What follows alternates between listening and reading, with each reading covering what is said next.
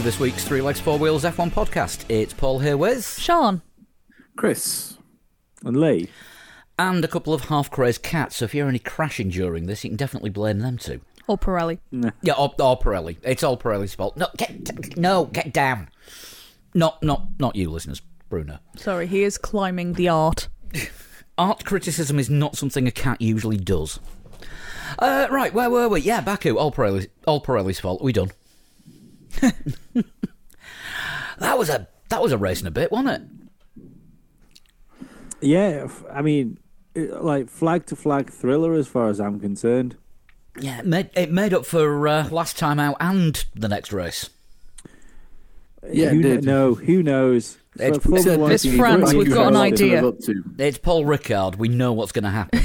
No, I'm, I'm, f- I have faith. I have Oh, God. faith that we, m- that we might finally get a decent France.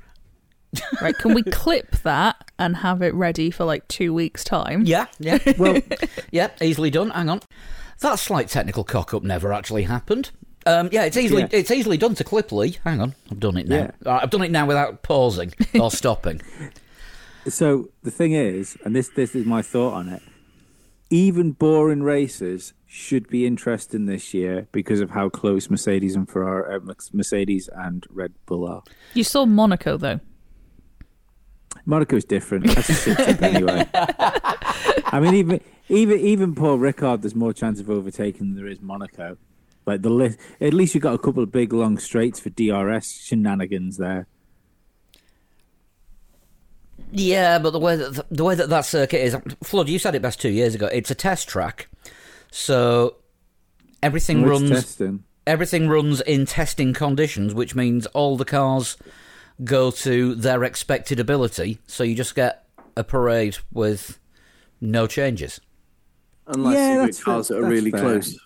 Yeah, but that's what I'm saying. If if if the if the Red Bull and Mercedes are close to each other, I think that at least you're going to get some DRS caper going on.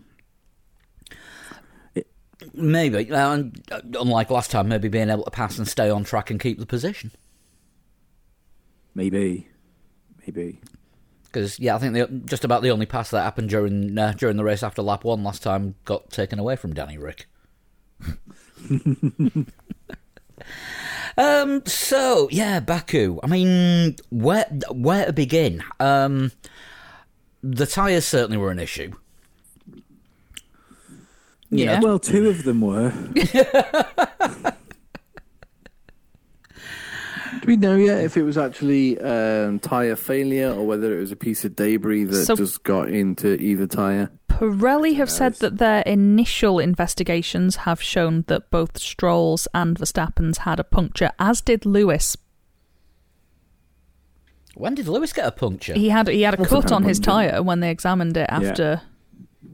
Was that anything? Was that anything to do with sliding with the wheel locked up Probably, for about yeah. three miles? Yeah, it obviously hadn't imploded at that point, but he had a cut on his tyre. So it could be Wasn't- something hang on, wasn't the curves the- like at Silverstone that year. Yeah, similar. yeah, I think. I, d- I don't think the tires he locked up were the ones that had the cut on them. Ah. I think the ti- I think the tires that had the cut on them were the ones that were changed.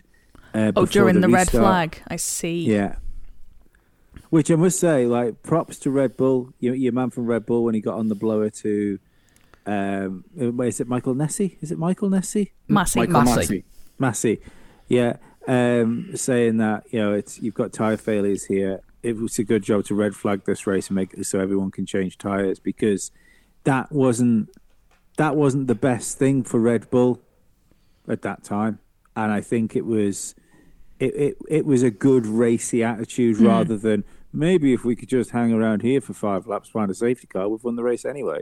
Yeah, it was the sporting thing to do, wasn't it? It was the yeah. Yeah. Yeah, I mean, it, it was their sporting director, so he's a very That's his job. sporting director. Yeah, yeah, yeah. Uh, maybe the performance director was there going, "What the fuck are you doing? You need to perform." Or Helmut Marko just there with like a, a pickaxe or something in the background, ready to take him out. The, the the best comment I saw on um, on Sunday about Helmut Marko was when he was um, having everything explained to him by one of the Red Bull engineers, and um, we'd all come to the conclusion it was Pirelli's fault, and it was the first time that Marko has been confronted by a problem that he can't resolve by sacking someone because he can't sack Pirelli. Just had a great idea. Although apparently Pirelli will be in the number two seat in AlphaTauri if they don't book their ideas up. I've just had a great idea. Oh God. You could have a magic Marko. You're like a magic eight ball, but like when you shake when you shake him, his glass eye fucks around, and then it, and then when it stops, it, it's got like a, a like a, a statement on it. Generally, you're fired. You're sacked. You can't. Yeah. You That's can't the Danny can't- edition. No, the Danny Kvyat edition has got an extra "you're rehired." So, um, shall we? Uh, shall we go through the uh, go through the teams? Or have we got any other sort of general comment comments to make? Because I think we. I for think every- all the, I was going to it's say. all going to come out when we do the teams. Isn't I it? think you are correct. Yeah, I think so. Uh, right, we'll start with um, we'll start with Williams. Russell uh, classified seventeenth, didn't finish because his gearbox died after the uh, after the restart, and Latifi sixteenth and couldn't serve his penalty because Russell's gearbox died and blocked the pit lane. Yeah, so this was a bit of a fuck up, wasn't it? That He got the penalty because the car, the, the safety car had to go through the pit lane and they were going to box him for a pit stop. And then they decided last minute not to pit him, so they said stay out, which he misunderstood to mean stay on. Stay The on the track. track, So, yeah, and all of a sudden gained two places. yeah. Yeah, uh, and got a 10 second penalty. Uh, stop go penalty, which, as Yeah. you say, he couldn't serve, so then he had that added on to his race time. Which was which was thirty seconds. Yes.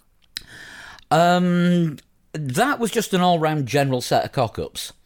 The engineers said the wrong thing to him, but he should have questioned about, well, why is everyone heading through the pits and you're telling me to stay out? Yeah, surely if everyone else goes that way, you, you, something in the back of your mind must go, ooh, what's what's happening? The safety car's gone that way. What What's happening here then? Just miscommunication, isn't Yeah. it? I don't, maybe, maybe they didn't tell him that everyone was going through the pit lane. Yeah, with with hindsight, it should have been come through the pit lane, but don't stop, or something along that lines. Yeah, yeah. Um, Russell, on the other hand, looks a little bit racy and was in danger of overtaking Bottas at one point. Everyone was in danger of overtaking Bottas. Hmm. But Williams shouldn't race a Mercedes, remember? True. No, That's why his gearbox went pop. Toto during that red flag with a spanner. In the billiard room? Yes. F1 Cluedo. Yeah, careful, George. You need to remember who you're driving for. Now, apparent, apparently, um, he has had uh, he has had more meetings with Mercedes, and the rumor is hire me or fire me. yeah, we alluded to this a little bit last week, didn't we? Yeah, But, um, and it turns out he's sick of fighting for 16th place. yeah. Seems fair. Yeah, put him put him in the good car, and he'll be fighting for first, as he's proved. Yeah, pretty much. But um, yeah, I mean, you know, Williams kind of when they were running performed as expected, which is behind everyone else and faster than Haas. Yeah, they're not miles off the pace like they were a couple of years ago. They're, they're on the same lap ish most of the time, but yeah, they're still way, way back. Yeah. Uh, right, on to the cluster that is Haas. Oh, Um, you, kn- Chris, you noticed uh, Mazepin can change his engine modes when he's not in Monaco. Yes, he did. Charlie 85 was not possible in Monaco, but Charlie 87 certainly possible in Baku. should have put some boobs on Charlie. So it's easier to get Charlie in Baku than it is Monaco, then. Probably cheaper. Well, Less pure, probably. there was uh, also for Haas a near wanker moment when they released Schumacher with one tyre not at- entirely attached. and yet he still came out of the pits ahead of Mazepin.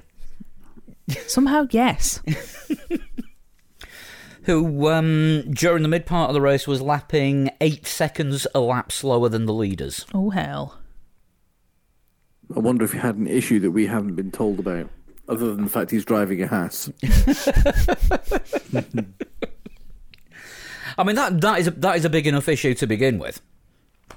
But um, I mean th- they have become the joke team this season. More more so when they had the non-energy drink sponsor. Non-energy drinks. Yes. yeah.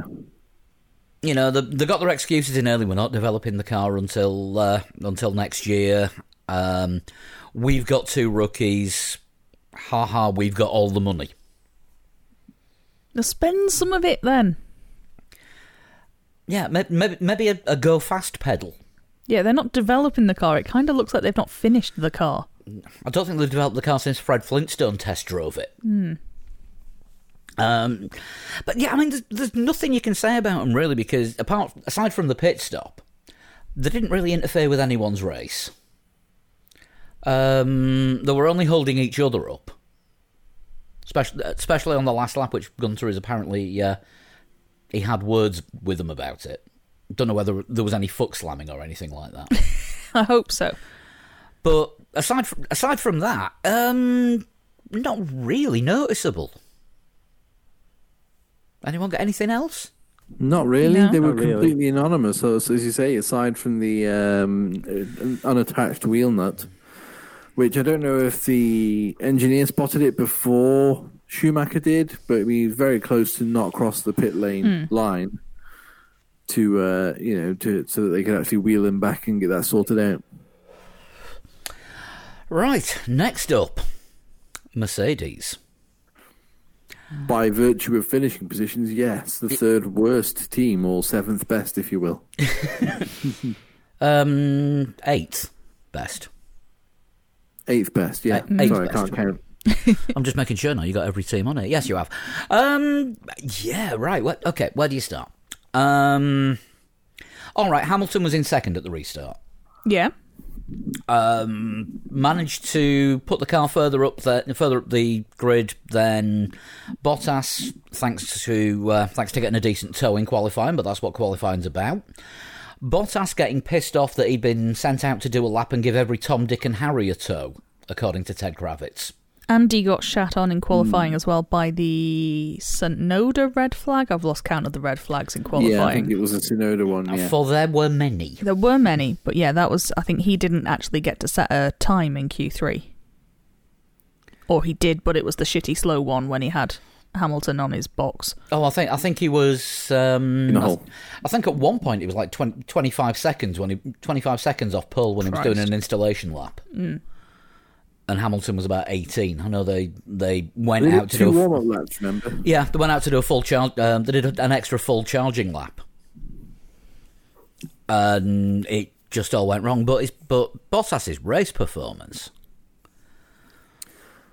I mean, do we blame that on the rear wing, or the fact that Bottas said the rear wing is exactly the same thing? Well, that's the thing. He he seemed to not have a preference for the rear wing. So if he's chosen that rear wing, then even if it is the rear wing's fault, it's kind of Bottas's fault. Yeah, for not being able to choose the better option. Yes. But when when you've got a car running 2nd mm-hmm. you know you don't expect to have a car running tenth. And somehow he was always 10th. When the pit stops happened, he didn't seem to gain a place or lose a place at any point. He was just always anonymously 10th. Until he got completely done. Yeah. And I think his tyres went, didn't they? Because they pitted him again under one of the safety cars. Mm. but then didn't really make up anything. And I mean, twelfth. It's. I think he's already been told that this is his last season. But they're not, but they're not making it public. the same. Mm. Yeah. David Coulthard said that when he was told at McLaren, it was uh, he basically had 18 months notice. Um, he was told that in the middle of the season that he'd have one more full season and they weren't going to renew his contract because they'd signed Montoya. And uh, I think the same thing's happened to Bottas. I think they've been told he's not having his contract he's not having his contract renewed and they've told him early so he can try and find another seat perhaps um, if Do any are think he said available something. Do you, do you not think he would he would make it known though if that was happening? might might not be allowed to yet. Maybe. Uh, I mean, remember, I personally re- think remember when remember when Montoya left McLaren? Um, he came out and said, "I'm racing in NASCAR next year," and then Ron Dennis said, "Well, you can go now, for all I'm concerned." Well, it happened to Yeah. Gasly, didn't it? I think he said he was replacing Kvyat before he did, and Then didn't. Marko, yeah, shipped him off to Super GT for a year to sort of punish him. yeah, Um, I I personally think that uh, they need to get rid of Bottas like now, like bef- before because you've got three races back to back now, um, and they you, you, they they can't they No. can't risk it. no, we've got France and two races back to back. Yeah, but the uh, we, you've we've got like a two week break, haven't we? Yeah, Now, so they, they they need to make this decision now and get and get George Russell in the car. Who we Because assume is the otherwise- replacement? Yeah, it, it, or, or whoever he, not even. Private. Uh, I'll, I'll take the like the British racing driver uh, bias out of it, and who, whoever they decide, like be, be it Hulkenberg or a fucking who, whoever it is, uh, anyone that they think can do a better number two job than what Bottas is doing right now, because I, I'm sure people will turn around and say, "Oh yeah, well Bottas, will, it was probably just a blip, and he'll be back to his mediocre best." But um, if he's not, if he if he's not, and this is the beginning of him failing, they can't win either championship. I mean, this not being a podcast to do any um, unfounded rumor or conjecture in the slightest, you got to see a lot of Stoffel in the Mercedes garage this weekend. Oh, did we? I didn't notice him. that Mm, yeah, shows how much attention I was Yeah. paying. Excuse Too me, much of a gamble again, though, innit? Yeah. Too much of a gamble. So the but well, I mean, for the rest of the season, perhaps not. But then they've Well, got to find if someone look else to it- stick in their Formula E car. Formula Yeah. E, less less of a problem. No- nobody cares if Stoffel Van Bottas! Dorn wins loses. Bottas to Formula E. I would say Because the, it went uh, so well for Massa after he finished in F1. Yeah, I'd say the the more likely thing to happen there would be that they had to give Williams a driver, Mm. and you they they would give them be, uh, uh, Stoffel because he hasn't raced in F1 for ages. You can't expect to stick Stoffel Vandoorne in a Mercedes and have him help win a world championship no, just like that. It Yeah. would be a swap. Surely, if it was George Russell, as we surmise it probably is, it would be a straight swap. Russell for Bottas. Don't know. Uh, you, you would you would think so for um, Valtteri's sake, but uh, maybe maybe maybe he doesn't want to do it. I agree with what you said about you know, Mercedes are going to struggle to win two titles if this is how Bottas's performance is going to Mhm. play out for the rest of the season. Um, that then turns Lewis Hamilton, as Paul said before the podcast, into Max Verstappen. No wingman, therefore no Yeah. defense, no attack. Um, so, you know, it, it makes it incredi- incredibly difficult to do it all by yourself, no matter how good your car is. So, but at the same and, time, and then I, and then made all the more difficult by the fact that your nearest competitors in Red Bull now appear to have two cars capable of running at the front. Exactly, yeah.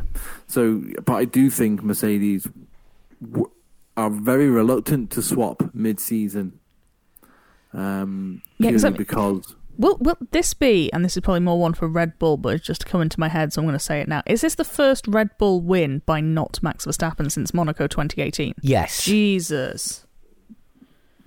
Which was Daniel Ricciardo, was it, It not? was. It and His car that day was broken. Don't forget, Mm. Ricciardo's car that day was fucked. Yeah, what was it? Um, it lost the MGU-K, so it was something like um, 60 horsepower down.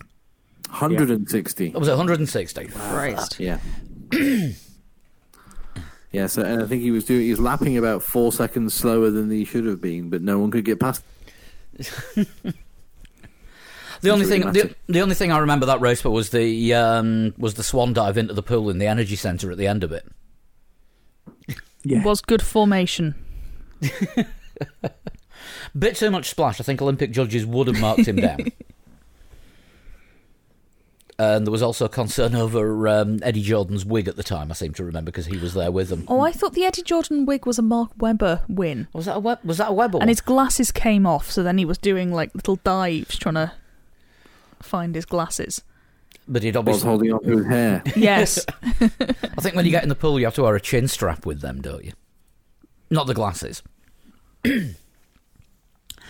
anyway, anyway, right. So Hamilton. Um, decent, pretty decent drive up to um, up to the red flag. Um, kept complaining that he couldn't get um, couldn't get close for an overtake though, and that just goes along with everything that we've said about Mercedes for years that, that they're not good at following. They've uh, like, but it was said during the race, wasn't it, this weekend that they were following better than any other car.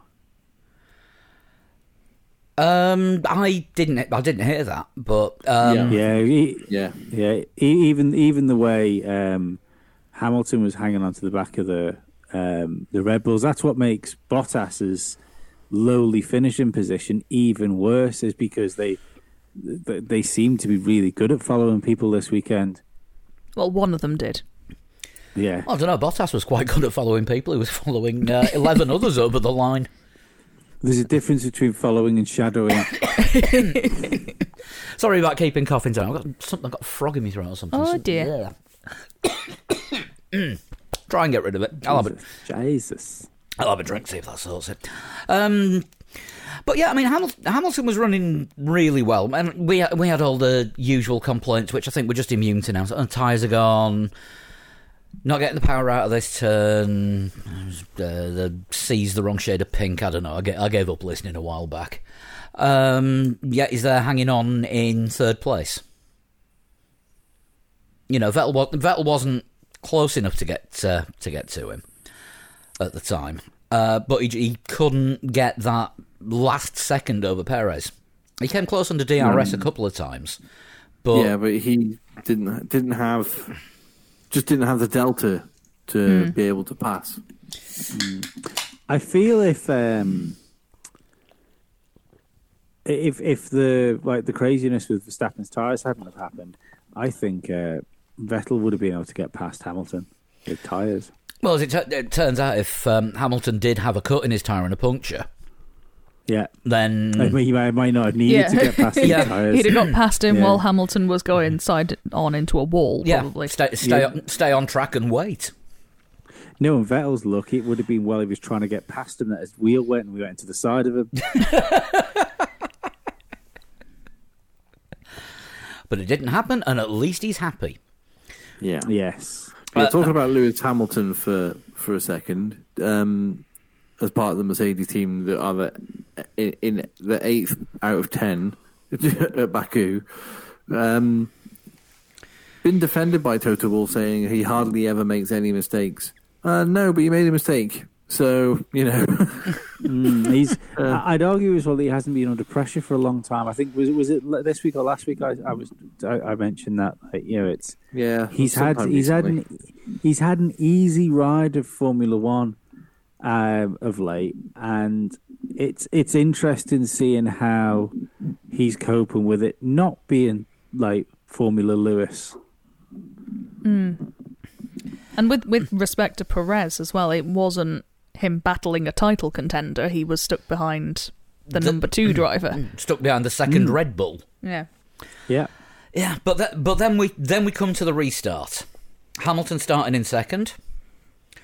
Um, very smoky brakes. unbelievably smoky. Like mm. it was like the car was on fire at one point. And um, accidentally caught the infamous Mercedes magic button and shot off into the distance the wrong way. Not ideal. Yeah, the brake magic, which is a lever that um, helps to warm up the brakes during a warm up lap, formation lap, but you're not you can't put full pressure in, so you're not supposed to really have it on at any time when you're driving. So I suppose I suppose it was magic. One tap of the brakes and his chance of winning the Grand Prix disappeared. I mean, for those that haven't seen it, Autosport have done an, um, an explanation of what the uh, what the brake magic does, and basic basically it um, pumps ninety percent brake balance into the front wheels, which is about um, thirty-five to forty percent more than normal, and um, also um, prevents the MGU-K from recovering energy which is the kinetic energy storage that the brakes generate. Which means you basically got no back brakes either, I believe. None whatsoever, and it puts all the uh, puts all the um, temperature from the brakes rather than into the M- uh, MGU-H into the or the MGU-K, sorry, into the front tyres, so it overheats them. And of course, overheated Yeah. tyres are more prone to locking than cold tyres. So what's the benefit of it? Is this is this for warm up? It gets yeah, it's it's tire it's tire warming. Because it doesn't sound very magic at this point. It sounds like a hassle. Yeah, it's tire warming on the formation lap Fair enough. because you're not li- you're not It likely you- to need to brake. It makes you wonder whether they've gone more aggressive with the magic button this year because they've had the um, the uh, DAS taken off them. Possible. Yeah, because that was purely there for getting heat in the tyres, mainly under uh, mainly under slow slow speed behind a safety car or a formation lap. Yeah, You know, it- and and uh, it looks necessary now. You know, it's you can see there's something um, missing from the just the team in general. You know, it's and that they're struggling with tire warm up again all of a sudden. So. It, you know, I know they talk the DAS system down, but clearly they've all that time and research went into something because they've really deemed it necessary. Yeah, if the if the tyres aren't getting heated up during um, during slow laps, then I, I wonder was it like a last last gasp attempt at doing something uh, to make it work? Maybe. and it certainly seems like it. So basically, what happened is Lewis turned off the uh, the brake magic on the grid, and then accidentally hit the button which is on the back of the steering wheel, um, trying to get out of um, trying to get out of Perez's way on the restart, and cooked the brakes and cooked the tyres, and did a good job down the access road. Yeah. Yeah, that was the only saving grace for him, really, wasn't it? That he didn't plough into anyone and sort of just went off by himself and had his own little trip round Baku. And then, before you know it, 15th. Just to say it again, behind both Hasses. And it's Well, I, tri- th- I think he actually crossed the line 16th He because did. Latifi wasn't able to take his penalty. Yeah. I don't, I Somehow don't, that makes it worse. he only got 15th because of shenanigans. Mm-hmm. yeah. Uh, Toto is a little bit pissed off, to say the least. Um, apparently, the fo- their form was unacceptable. I would argue that the form of Lewis Hamilton up to that point wasn't unacceptable, but it's unacceptable to make that kind of mistake. Um, Valtteri Bottas has had a couple of bad races now, and if he doesn't improve, then that does become form, and that kind of form will see you out of that seat very quickly. Because, yeah, I mean, you, you've got to wonder where we would have finished in Monaco if they'd have been able to get the tyre off. Hmm. And also, yeah, but And I don't think you it- I don't think for I- races before that as Yeah, well. I don't think it would have been a pleasant finish. No jokes about happy endings. Oh dear. I was just getting in there before Lee did. But um you know, he wasn't doing great in Monaco before the uh, before the tyre got stuck. Well, neither was Lewis Hamilton, but uh, Monaco is Monaco. Um, yeah, it's Mercedes He'll be back second. famed for not making very many mistakes because when they do make a mistake, you sort of point at them and go, "Oh, they made a mistake," but then you know they're making a lot of mistakes lately. This isn't something that's very Mercedes at all, and it does need to be ironed out before it becomes something that's that happens every weekend. I think the other issue they've got as well is the fact that I know that maybe people, I suppose most people, especially people listening to this podcast, would realise it, but just in case, although um, you had Monaco where Mercedes didn't do particularly well, and it's, which is a street circuit, or you, and then you go to Baku, which is a street circuit, and Mercedes are struggling a little bit there. People need to realise that they're two massively different circuits. You know, it's mm. they're both street circuits, but you know, it, I mean, it's you, you you went there expecting, well, I I went there expecting Mercedes to be to be the team to beat. And I think Red Bull went there to expecting Mercedes to be the team to beat as well. Well, yeah, I mean, you've got you've got a massive long straight, which really plays into Mercedes' hands. Yeah, and it's it's not like that. That's the thing. I mean, I know the uh, like Red Bull have always sort of edged more towards aero than out and out engine performance. But let's not like be daft here that the Mercedes is a good car. You know, or, or, or we're used to seeing. Sorry, the Mercedes be a good car aero wise. You know, it's it's it's been like the total package all over as far as a car goes. So I, I wouldn't have even thought that if the Red Bull was particularly good around the twisty bit, if everything was equal as we'd expect it, I wouldn't have thought that they'd have been that much ahead to make up for the lack of power down the straights as well. So there's you you are starting to wonder whether is there something fundamentally wrong with the Mercedes? I mean, we, we, we were saying the other week we are comparing um, comparing this to the uh, to the what was it 2017 the Diva. Yeah, I think it was. And Chris, it was you that said sort of it only took them, you know, sort of a couple of slight tweaks. Ah, that's where we're getting wrong. Now, now we can get more out of it. They've not found that yet. They're not. No, even, they have. There was if you go back to the last race where they were on a um, a classic circuit, if you will, uh, Spain. They did pretty well there. They also did pretty well in Portugal as well. Um, it's I don't know what it is about street circuits. Um, maybe it's just two races in a row where they just didn't get it together. But the fact of the matter is, Red Bull pretty much did get it together, and that's put a huge dent in, in, in their championship hopes. Hence, hence why we're talking about them now with every other team in front of them apart from Williams and Haas. Yeah. It'll be it'll be interesting to see what happens with them next time in France. Just by just by nature of the circuit being a test track, specifically designed for extracting the expected performance out of the car. Yeah, France and then two Austrias, and then what's after that? Britain? Silverstone. Yeah, so. yeah, it will be, won't it? So, you know, the next few races should, you know, by the time we get to Silverstone, they should tell us a bit more about what to expect from the rest of the season. I mean, we'll, we'll talk about perhaps no more street circuits, but we'll speak about that in a bit. Yeah, I mean, don't, don't forget though, Hungary is fairly similar to Monaco. It's always a good Red Bull track, Hungary. You know, I mean, you know, you, you know, they say Monaco is Hungary without the wall, with the walls, Mm. or is it the other way around? Other way around. Hungary's Monaco without the barriers. No, I prefer mine. Hung- Hungary's Monaco without the money. Don't bet on it. It's just hidden and more secret. Moving on. Um, Alfa Romeo. Kimi getting his first points of the season in 10th. Um, good. About bloody time. And Yeah, no, it's good. It's good to see. yeah, and for once outperforming Giovinazzi.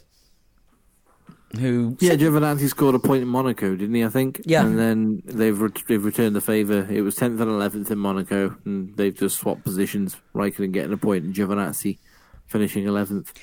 didn't really see a great deal of him during the race. It was it was the it was the anonymous Sauber syndrome again. Well, Raikkonen was a bit aggressive, was he not, on Giovinazzi at the restart uh, for the final two? Hence why he got ahead. I think. I think he was a bit Oh, I bit didn't punchy see going into turn into turn three, maybe turn two, turn three. Nice. Um, got to admit, I didn't actually notice that. Other stuff was probably happening at that I'm point. say there was everything going on at the restart, so. But Chris, obviously, with you being the Alfa Romeo fan that you are, you would be watching out for it more. Not really. No, yeah, just, just, just. I think I saw Raikkonen putting a move on on Giovinazzi into one of the turns. and thought, oh, that's interesting. Teammates having a go at each other. Just after, I think it was just around the same time the Haas decided to have a bit of a bump. But um, yeah, I mean, all you, all you can say about Alfa on this one is, and again, we're talking we're talking sort of Haas Williams territory. They did what was expected of them, which is back end of the points when there's faster cars dropped out. Yeah, they've got to take advantage of what comes their way, and they have done. Um, they scored points in two races in a row now. Uh, Williams haven't scored. Haas haven't scored. So, you know, it puts the onus on those two back teams to really up their game a little more. And we know that Haas aren't going to. So, I mean, as, as far as point scoring positions go over the last two races, Mercedes have had one point scoring finish, and Alfa Romeo have had two. Yeah, and both their cars finished ahead of both. We're going to have to get you new internet, Chris. Or some. Or was he actually gone, gone this time? One whole internet. No, I'm still here. There it is. Um, right, where are where are we now? We are Alpine. A um, bit of an unfortunate one for Ocon. I think what was it? Five laps, six laps, Something like that, yeah. Something ridiculously early, and it looks like it was um, a problem caused by uh, a crash on Saturday. Oh, was it? I thought it was brakes. Um, no, it, um, they were tracing it back to something that happened on Saturday when uh, when he had an off. I think everyone had an off on Saturday at some point, didn't they? Um, so yeah, he gets he gets pulled in. 'cause I, th- I think he lo- he lost drive at one point as well. Um, there was a little puff of something at the back of the car, wasn't there? yeah, and it Wasn't was, it gearbox? Didn't his gearbox go just as he came out onto the straight? um, oh, it was rattling, wasn't it? It could have been. I remember Ted saying it sounded like a bag of rusty nails. But yeah, the thing um, at the time, I've not se- not seen any confirmation on this one yet, but they thought it was something to do with uh, something to do with Saturday. And I mean, up until up until Stroll, we thought it was going to be the only retirement. Yeah, we got a good way in, didn't we, before the uh, the action action started? and then it all then it all kicked off. But Fernando in the top six, yeah, brilliant after the uh, the restart, wasn't he? yeah. He was I mean, on- Yeah, he was. Yeah. I mean, um, what was it? Tenth? Was it tenth? He started in, I think it might have been, yeah. And yeah, he, he was he was just passing cars for fun. He's quite good at uh, Baku, though, isn't he, Alonso? Remembering, uh, I know we mentioned it last week, his two-wheeled McLaren escapade and still finishing in the points. and then, you know, He thinks he could have won that race, doesn't he? If uh, I think does he not think he could that win them all though? yeah, probably. But, but when you think of how, how far back he was and like the problems he had, hang on, he thinks Yeah, he he- could have won the race for what, sorry? For for the That- Max that- accident? No um, McLaren's his two wheeled McLaren. oh, uh, that one. Race. He thinks he could have won that race. yeah, Yeah, that's I can do the Nordschleife in ten minutes in a van. Well, no, don't forget. Um, you you had uh, who won that race? Was that 2017? Was that Massa? Did Massa win and Stroll was third? Was No, that it was was that Ricciardo. race? Ricciardo Did Ric- won. Ricciardo won it? Bottas second, Stroll third. yes. Yeah, yeah, yeah. No, that that's the one that uh, Alonso reckons he had the car to win the race if they hadn't have had the accident at the beginning. I mean, it was a wild race, wasn't it? In, in fairness, anyone could have won that race. And where did Alonso finish in that one? Ninth, a minute a minute down. I mean, in, in fairness to him, um, he started fifty sixth on the grid. Christ. I mean, you could argue many people could uh, could have won that race. Vettel could have won that race if he hadn't got massive road rage. Hamilton could have won that race if his headrest hadn't come out. Stroll could have won that race if he hadn't been overtaken by Bottas. I think that just that just leaves Ocon. yeah, Captain Magnussen was seventh in that one. Christ. Um, but on this one, um, yeah, Alonso's definitely getting to grips with the car now. It's, it seems to be that um, he's, I don't know, he- he's, he's moulding it round him, or he's um, he's managing to find a style that suits the car. yeah, I think it's going to take a little while anyway after a couple of years out to, to get back into it. But, you know, round six he's got this year and he's got next year as well. Um, Alpine is a bit hit and miss, really, isn't it? Some circuits it looks amazing, some circuits it, they look well off the pace. Uh, we'll see what it's like when we get back to, I say, classic circuits, but you know what I mean. The uh, built for racing circuits rather than shut that road and get racing. Yeah. But I mean, his his performance over the last couple of races is, um, you know, there's, there's definite, definitely signs that it's not the broken Alonso we saw at the end of his McLaren. No, there's a bit of a not rejuvenation, but there's a there's a bit of a fight there with him now. Um, is this is this his best finish, isn't it? Since he's come back, Yes. Uh, Um, yeah, sixth place. Yeah, he's only had he's had three points finishes. Um, At uh, Imola, he was 10th, Portugal 8th, and he got 6th here. Yeah, I think it could be a good springboard for him to, you know, because I know he's desperate to overturn Ocon, who's had the better of him over the results. Um, maybe Well- this is a springboard he needs. Well, thanks to the uh, thanks to the retirement, he's now just past Ocon in the in the championship. He's on 13 points, and Ocon's on 12. You've got to finish first, haven't you? Let's be honest. Yeah, yeah, that is that is true. Although Vettel's overtaken both of them. um, but yeah, I mean Alpine, they always they always promise so much. Un, well, all right, Enstone, they always promise so much, and end up not quite not quite delivering. Hmm. It's it's gonna just gonna be a case of seeing what these teams do when the new rules come around, isn't it? Yeah, I mean, you know, we we were, we were saying this all the way through 2019 that 2020 was going to be sort of flying a holding pattern of a year, and then obviously with the with the delay, it's this year. It's all everything's completely in flux. And Lee, you said all along that the only reason that Alonso's come back is for next year's cars. Yeah, yeah. It's yeah. on the on the off chance he can get like a good car. Under It must him. be. So yeah, I mean, if if you know, if him and the team can actually take take this as a springboard, they they should be ahead of AlphaTauri in the standings.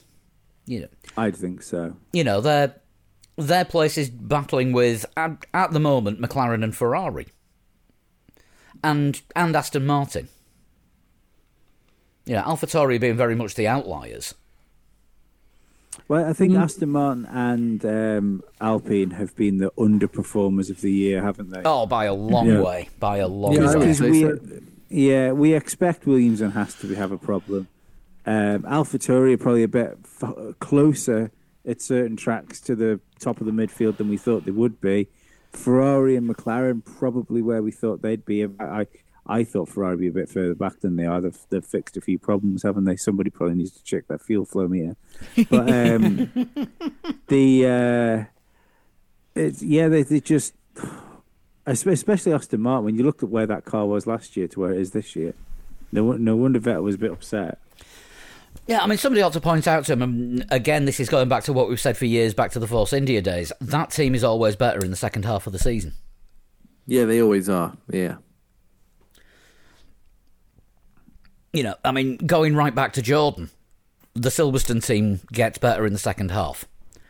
You can't, you can't, it was a- you can't really say anything for the Spyker and Midland years because there was no money and there was nobody interested in running it, and you know, I think most most of the staff that signed up through um, sort of "I'm available to help out" cards in supermarket notice boards.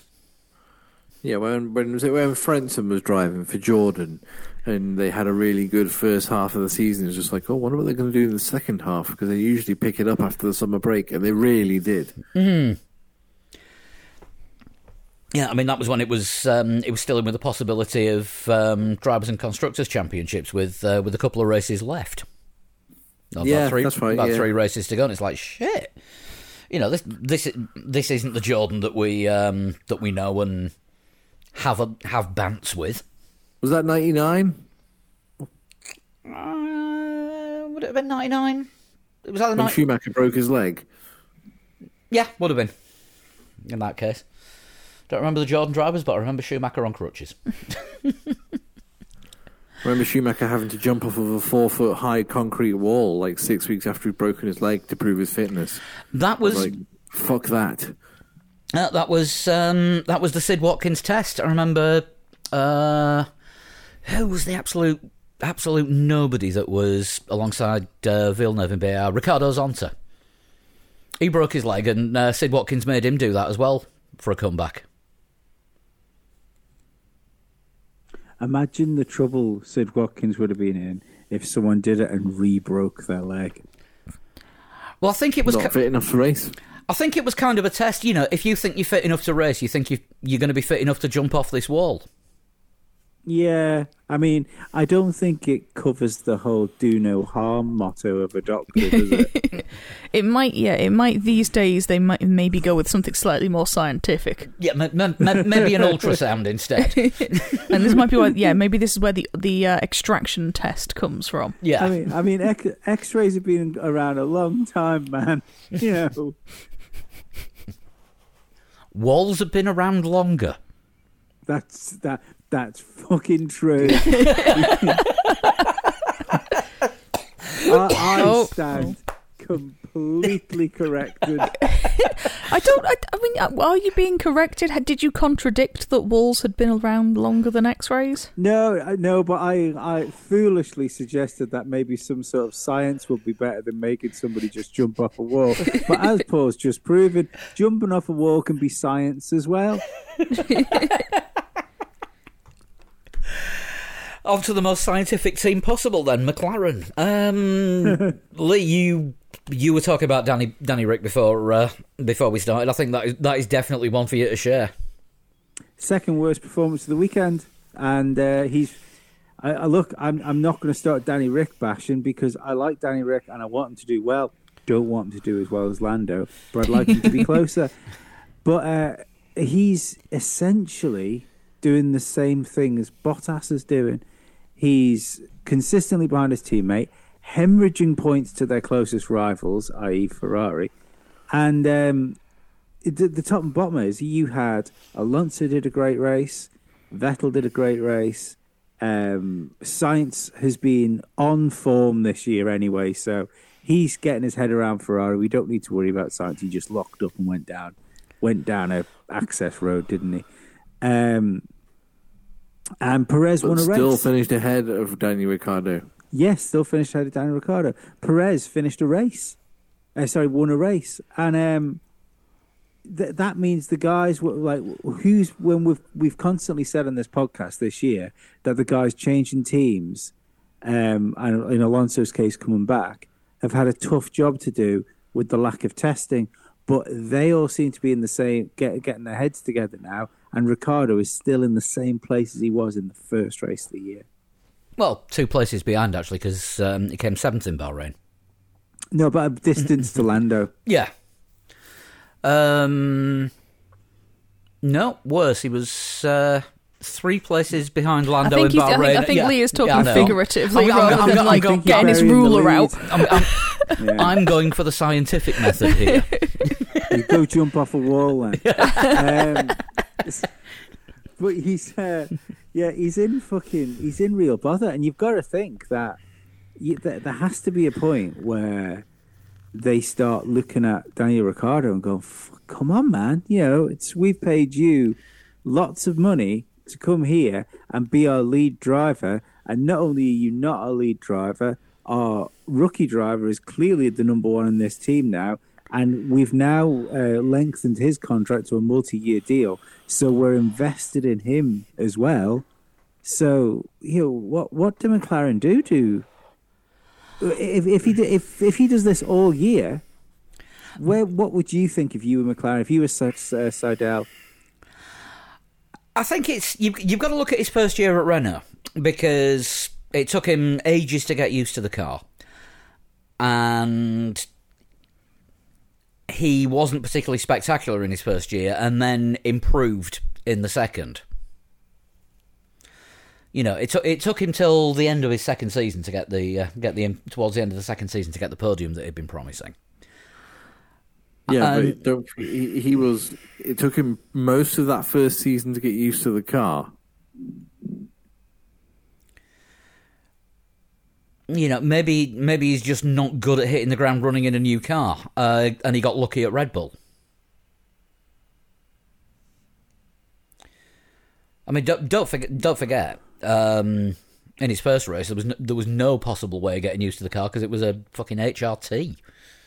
Yeah, yeah, yeah. At Silverstone. Yeah, I, I mean, I'm still, I'm not, I'm not saying that he he can't do it, and he's, but there's something.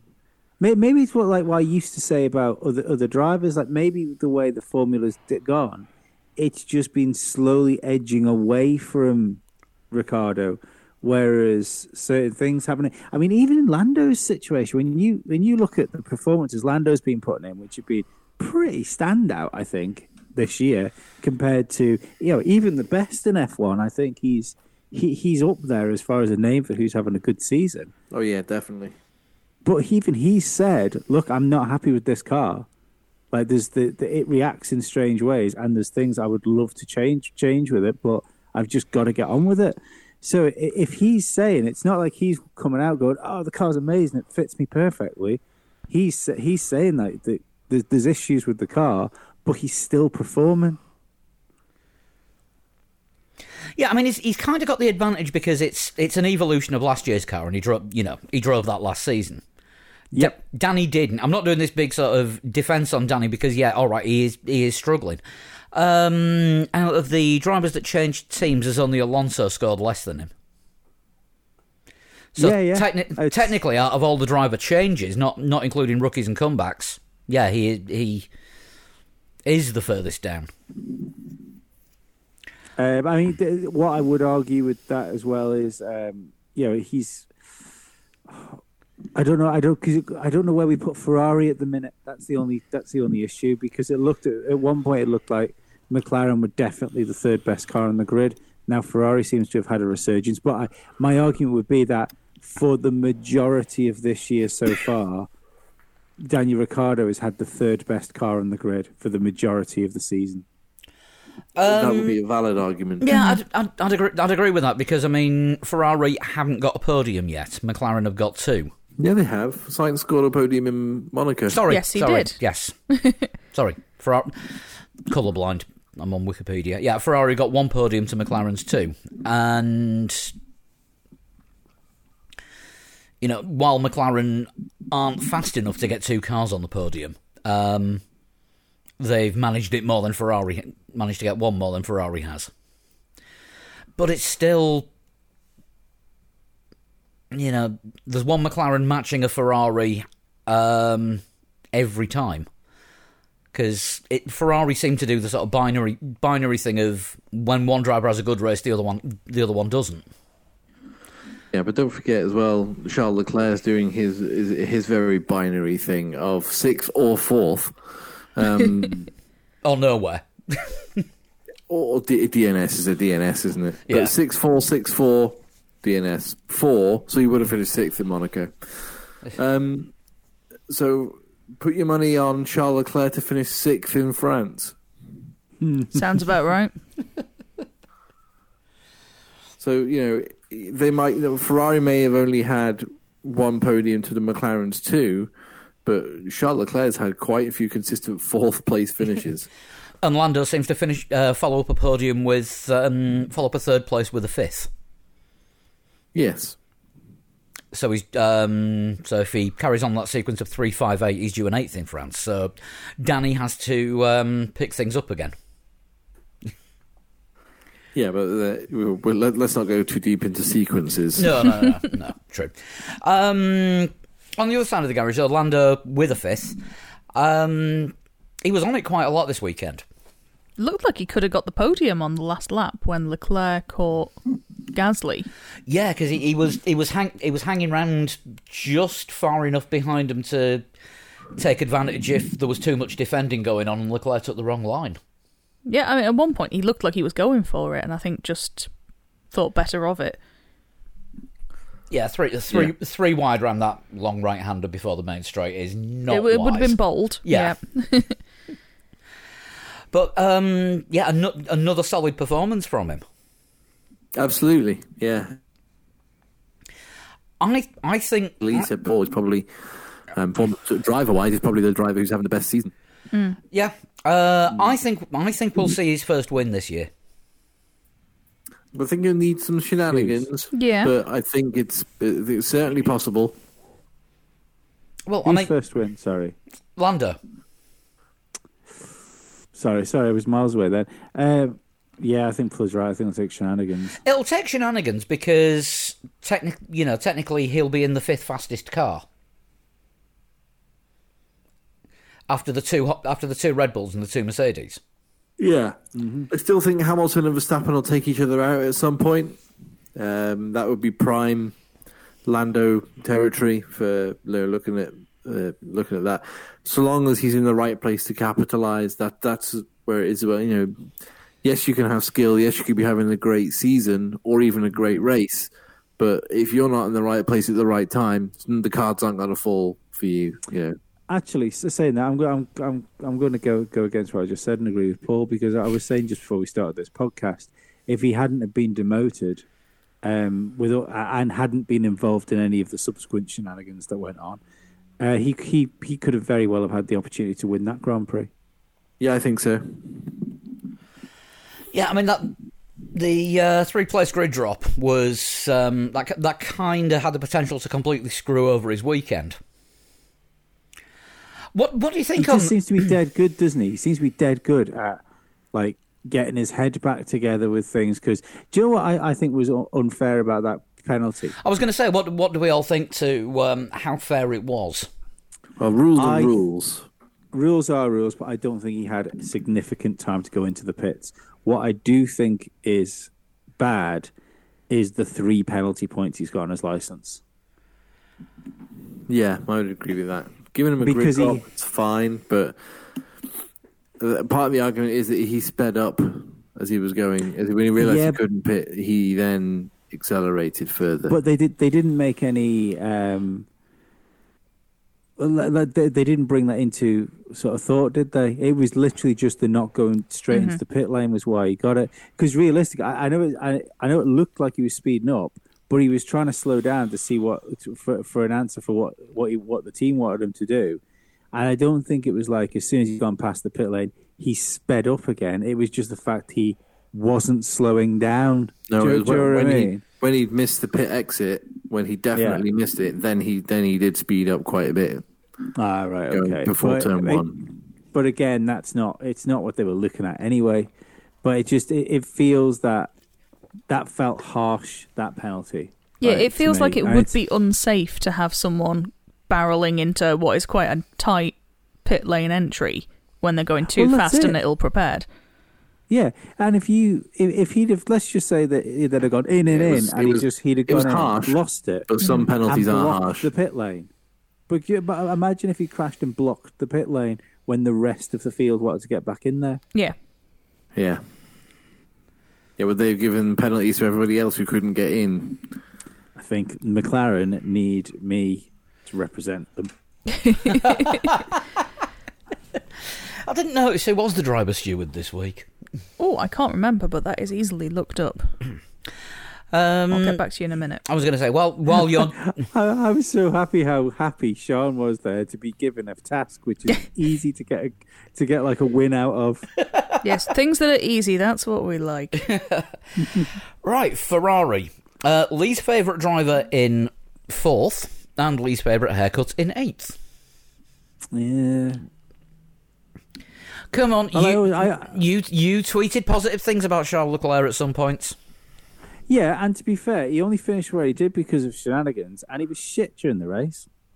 Decent quality there. He he, oh, he, he nailed quali. Well, he didn't nail quali. If I can just in the if I can just place at uh, the if I can right just time. interject, Enrique Bernoldi, he's he's the driver, driver steward. Ah. I just looked at the list of Um, stewards and had no idea which one was a driver. Yeah, Enri- Enrique Bernoldi. I've heard Yeah, I've heard of him. a- he was a Lotus driver Ah, or Larrousse in the early 90s, possibly. I missed him, I'm afraid. Let, let me let me do a quick Google whilst Lee explains his Leclerc hate again. Well, no, well, right.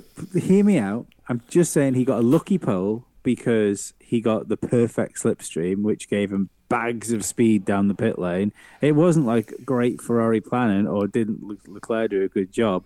He was just happened to be the ideal distance from Lewis Hamilton when Lewis was starting his lap.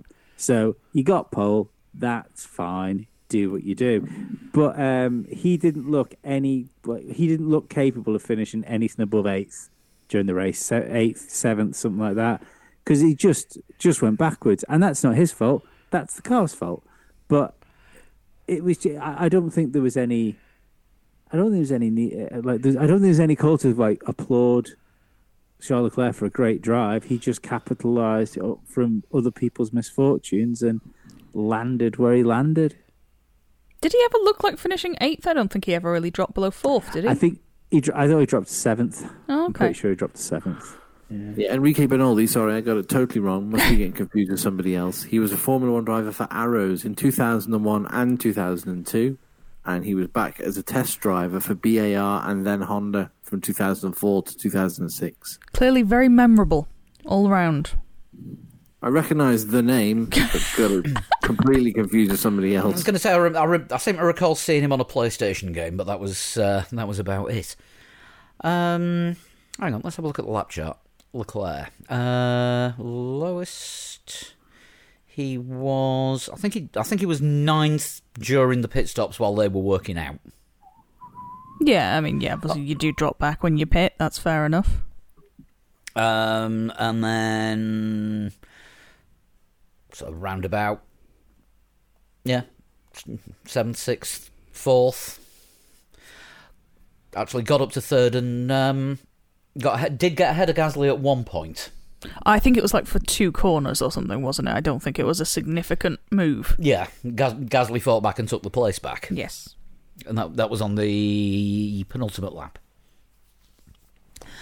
Um, it's you know it's it's Ferrari though. Um, we're never I'm never sure what to make of them since fuel flow gate. You know, I think they're just slowly coming back, aren't they? They're, Yeah. they're slowly get, finding their feet again. Um, they don't want to put too much maybe into this year because they're one of the teams that really needs to throw everything at next year.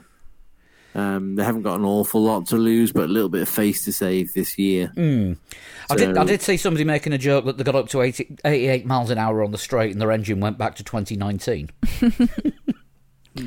They must have strategized Sainz quite well. I don't particularly remember seeing his recovery through the field, but because he dropped right down the order after the, the issue early on. Uh, yeah, he was. He dropped down to 16th. Maybe that's just what happens when Ferrari forget about you and leave you to yourself. You're gonna have to do When something. when they don't get involved and mess it up for you. It's just like, yeah, just tell us when you need new tires, Carlos. Like, sick, I'm on it. That's it. Because yeah, he had he had um, quite a decent qualifying as well. Because he start, started fifth and then yeah lost. You know, lost 11 places on lap 10.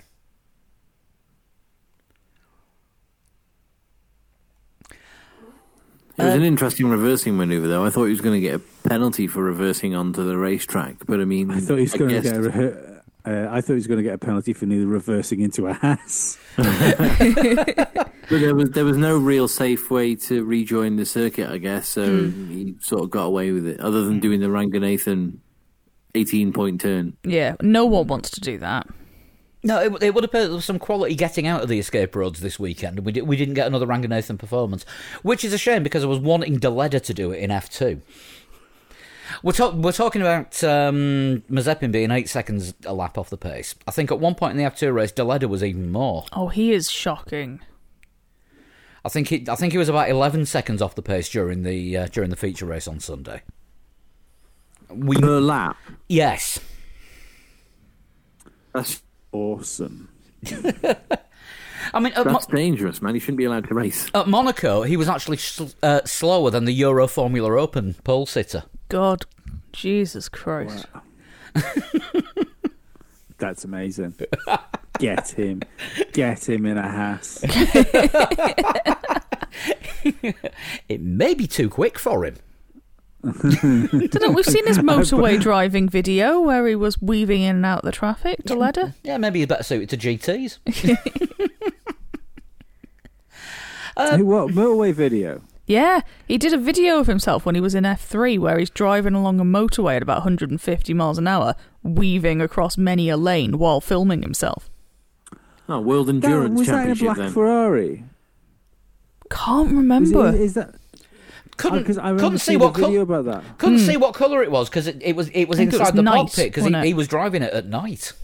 It was like in the last year or so. Oh right, no, it was a different one because I, I remember seeing somebody do something do that in a uh, in a Ferrari. Oh no, I had I have seen that one. If it was at night, I th- I'm sure I have.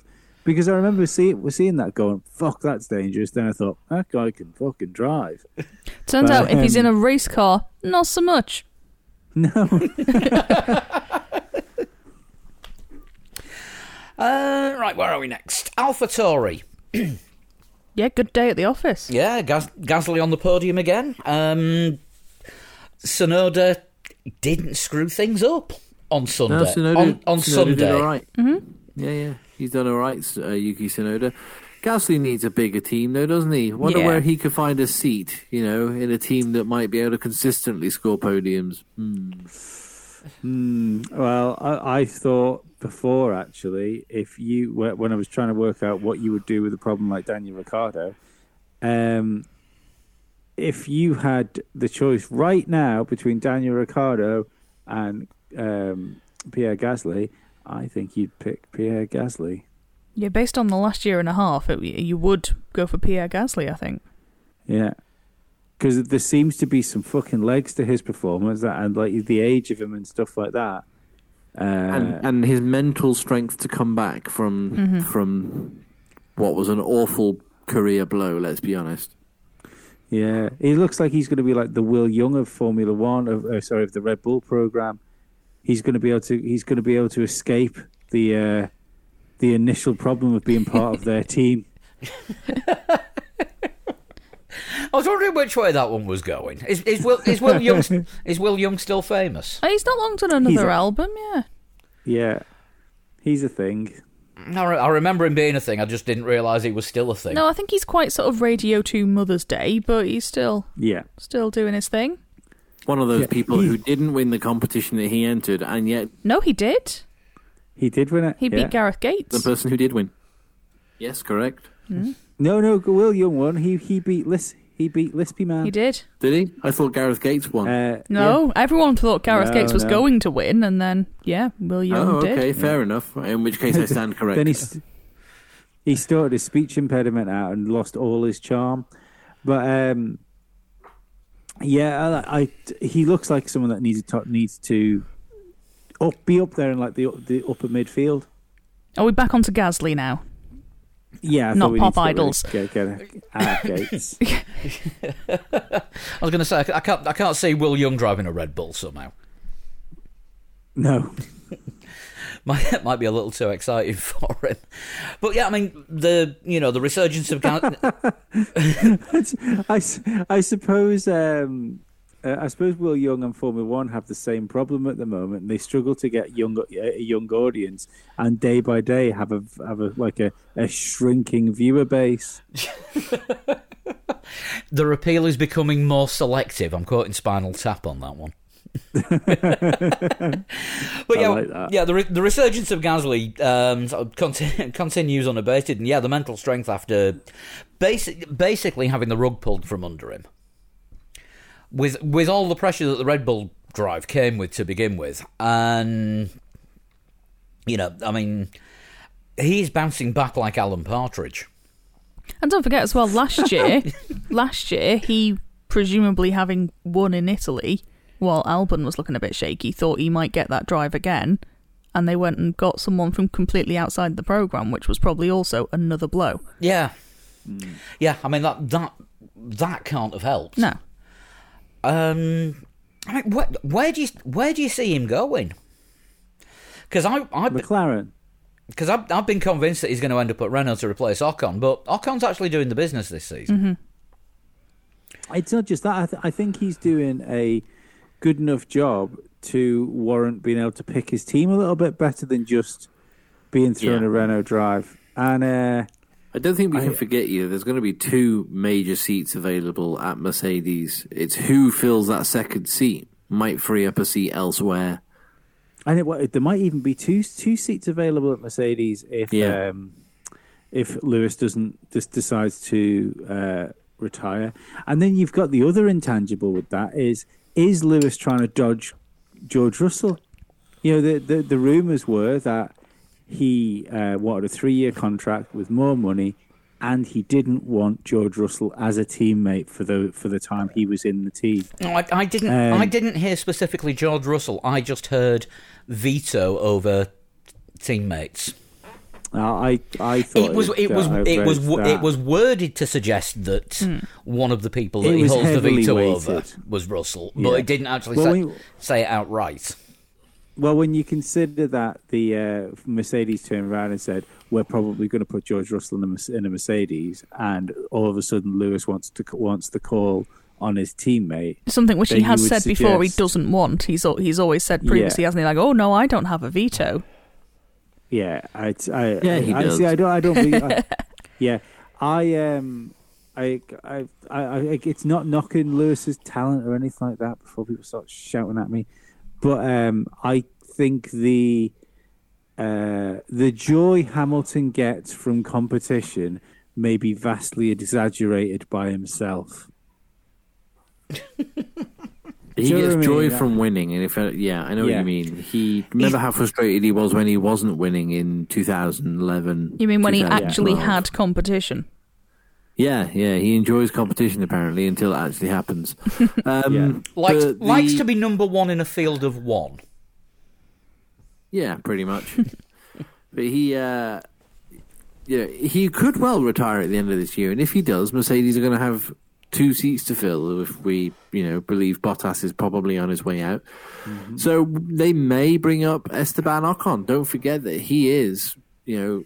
Still not. He's not tied to Mercedes, but he's he's got that history with Mercedes. Um, he Well, was in the he's- young driver program. Isn't he still? He's still officially on loan at Alpine.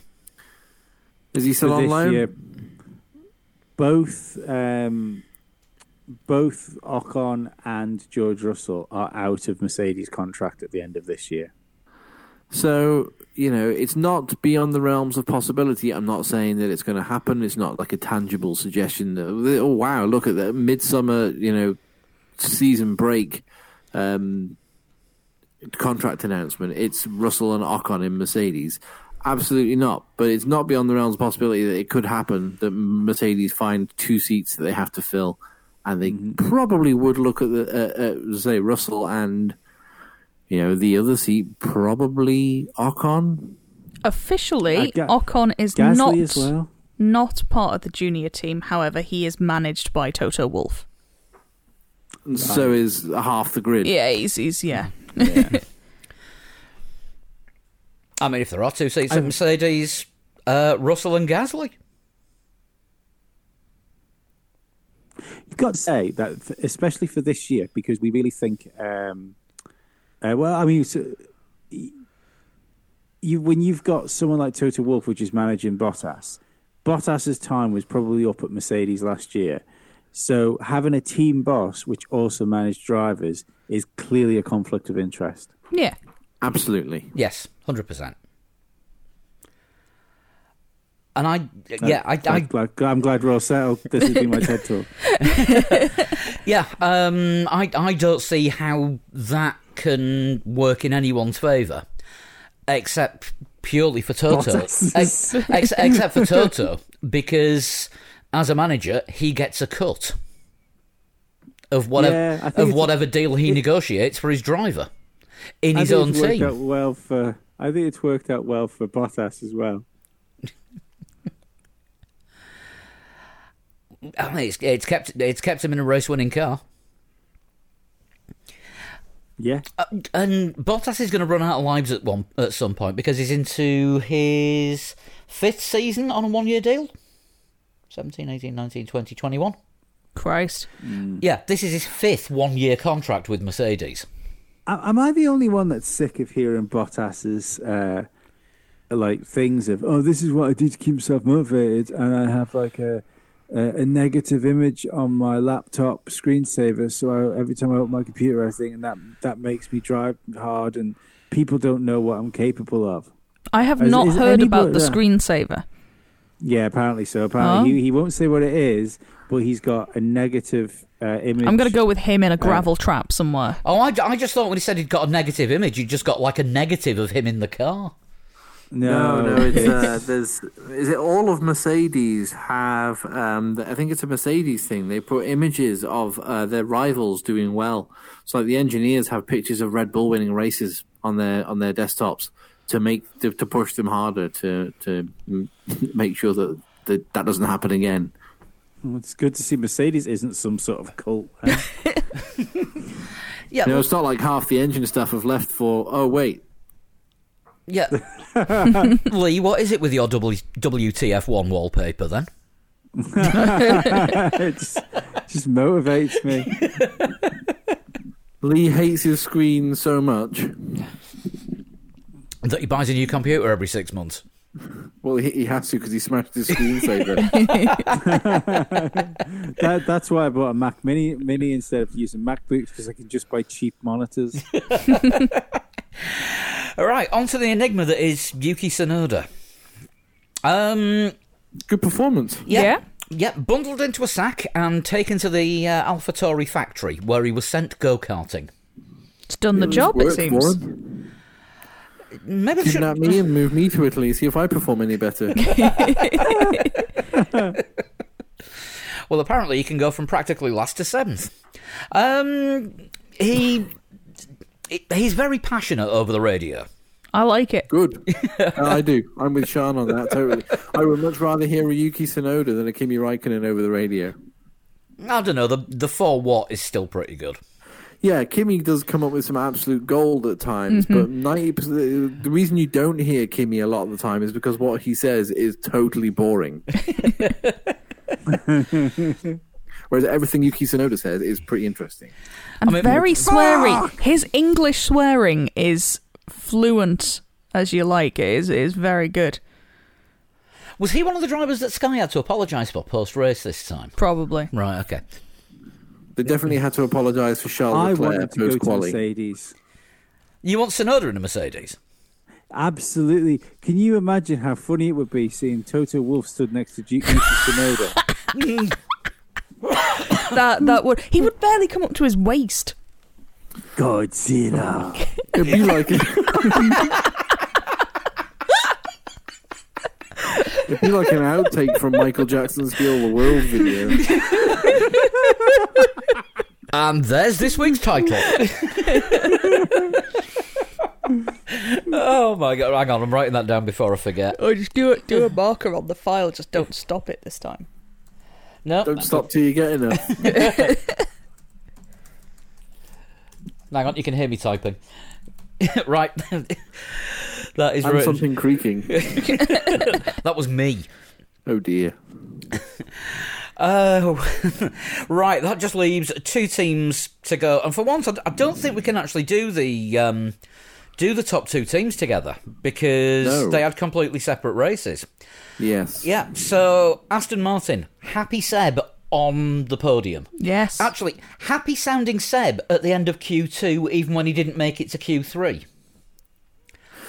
I think, and I think I said at the time, that's because he has a free choice of tyres and can actually strategize his way up the field on Saturday, and that's exactly what he did. I was going to say he did a good job of it.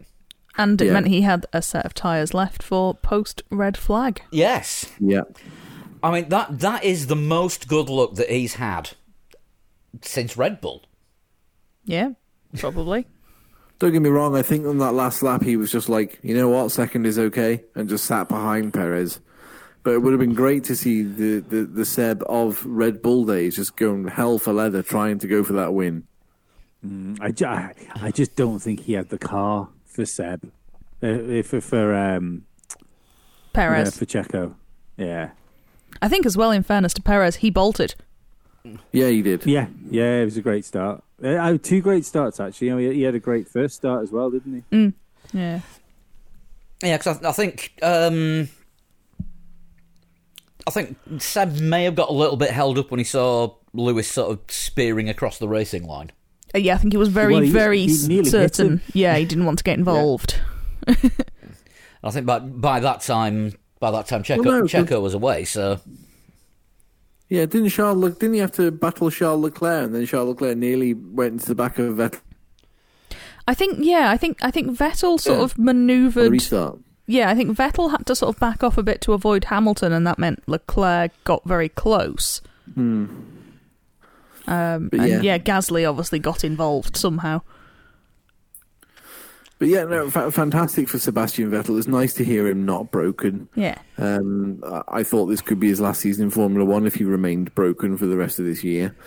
Um, I don't think Aston Martin is the is the team to you know to be catapulted forward for the rest of the year. I don't think we're going to see many Aston Martin podiums, if any more, to be honest with you. But it's really nice to see that, that Sebastian Vettel got one uh, race where the opportunity sort of fell towards him, uh, and he was able to take it. Um, I think he, his last Yeah. one, his last one was at Ferrari, wasn't it? When when Leclerc decided to throw away a podium, but just just a fantastic performance by Aston Martin all round. Even Stroll was looking quite good until that tire failed. Um, he was, I think, he was running fourth, and he still had to stop, obviously. But Yeah, if someone Um, other than him had brought out the safety car, he'd have had a great day. Yeah, absolutely. Straight, it could have been Stroll's podium quite easily. Um, it could have been double podium maybe for Aston Martin, but uh, I think I said on our chat group as well, didn't I? That the a- a safety car right now would be great for Lance Stroll, and then Lance Stroll crashed. So,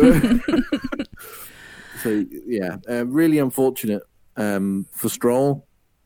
Yeah, I mean, it, it Um, was it was a horrific looking crash. Yeah. It was, and and I know some people have said, "Oh, he didn't take his hands off the wheel when he was crashing." No good, because he was deliberately trying to steer his very damaged car away from the racing line, so as to not collect anyone.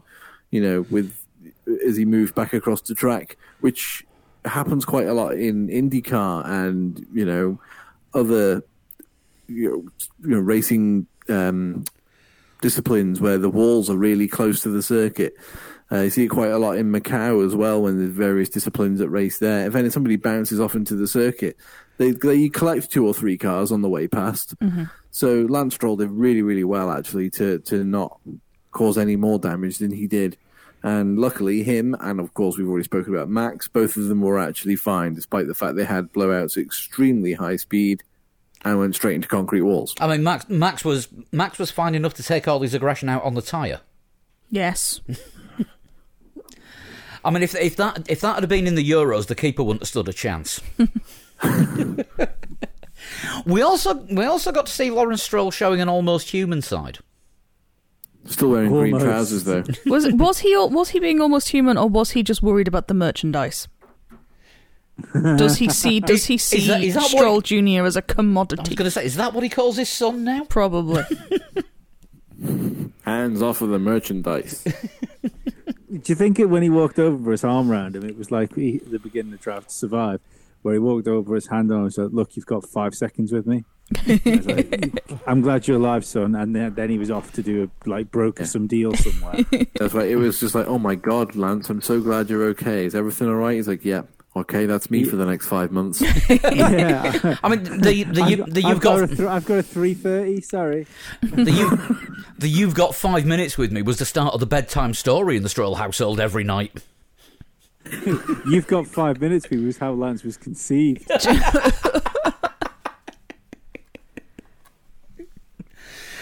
But yeah, Chris, I think you're right. I don't I don't think we'll see Aston Martin popping up on the podium too often. But um, with a happy Seb behind the wheel, um, we'll be see- we'll be seeing more points for him definitely. yeah, I think so. Um, like I said, I don't think the car is good enough to be that end of the of the grid constantly. Um, but hopefully, you know, a more positive outlook for Sebastian Vettel in particular um, over the next eight months. Yeah, I mean we'll see what the second half of the season brings. Like we said earlier, the Silverstone team. Eight get- months, five months. Yeah, the Sil- I was going to say we're not- we're not carrying this season until February. Last season was weird enough. I very much enjoyed as well that Vettel somehow acquired a native hat on his way to the podium. Yes. the, uh, he's, he pro- pro- just must have yoinked it off yeah, because no one else seemed to have one. He'll probably get a fine for that because it wasn't offi- it wasn't official podium wearing headgear. Cause He had the cap on. He just put the Azerbaijani hat on top. Everything that was meant to be there was there. This was an aftermarket edition. Yeah, after that sort of hat grab, he'd be angling for a, a fight with Floyd Mayweather next. anybody watch that? Nah. No, well, no. I know I know you didn't. You were in bed at half ten last night. it didn't start till one. Um, apparently, everyone was booing by the end of it. Yeah, I don't know what they expected really. you know, it's It was, it was clearly scripted, wasn't it? Let's be honest. yeah, it's. Let, let's face it, but I know I know this isn't a boxing podcast, but I do like a bit of combat sport. And Um, get- get- get- fucking done. Get su- get subscribed to uh, DAZN. It's only one ninety nine a month now, and you get all the um, Eddie Hearn stable fighters. Ah. I'll send you a Well, link. yeah, I'll yeah, send, the- send you a link. You get your first month free. Yeah, but he's he's part of the battle when you've got uh, people like Anthony Joshua and Tyson Fury, and you can't manage to get a fight sorted between two champions. Then your sport has a fucking issue. Yeah, That- agreed. And let's That is true. I did see Logan Paul described today as one of the best YouTubers in his family. His brother is also a YouTuber. I think that's. I think that was the Yeah. joke. His brother is cu- currently Yeah, yeah. calling out Tyson Fury's brother. God. I um I I I do I like Logan Paul. I think when I think his podcast's really good. Um, yeah, I I think he's uh, although he comes across as being a bit dumb and blonde, he's there's clearly something to him. You know, you don't you don't do the sort of things and create that sort of thing around you without there being something about you. Um, possibly a good marketing team. Somebody said he was most famous for tasering dead rats. Oh, I missed that. and Yeah, uh, making no, a joke at a suicide victim. The I think is how suicide victim is the one I know. It wasn't a joke. It was he was uh, one of his YouTube videos. He he filmed a video inside the um The suicide forest. uh, the Yeah, but they suicide found someone there, didn't they? yeah. Yeah, there was there was, there was someone in the back of the video. There was no joke being made. It wasn't like a skit video or anything like that. The uh, it, I, if if anything, I would say it was ninety five percent fucking bedwetter internet being upset about things. Is that where I punch in the tumbleweed?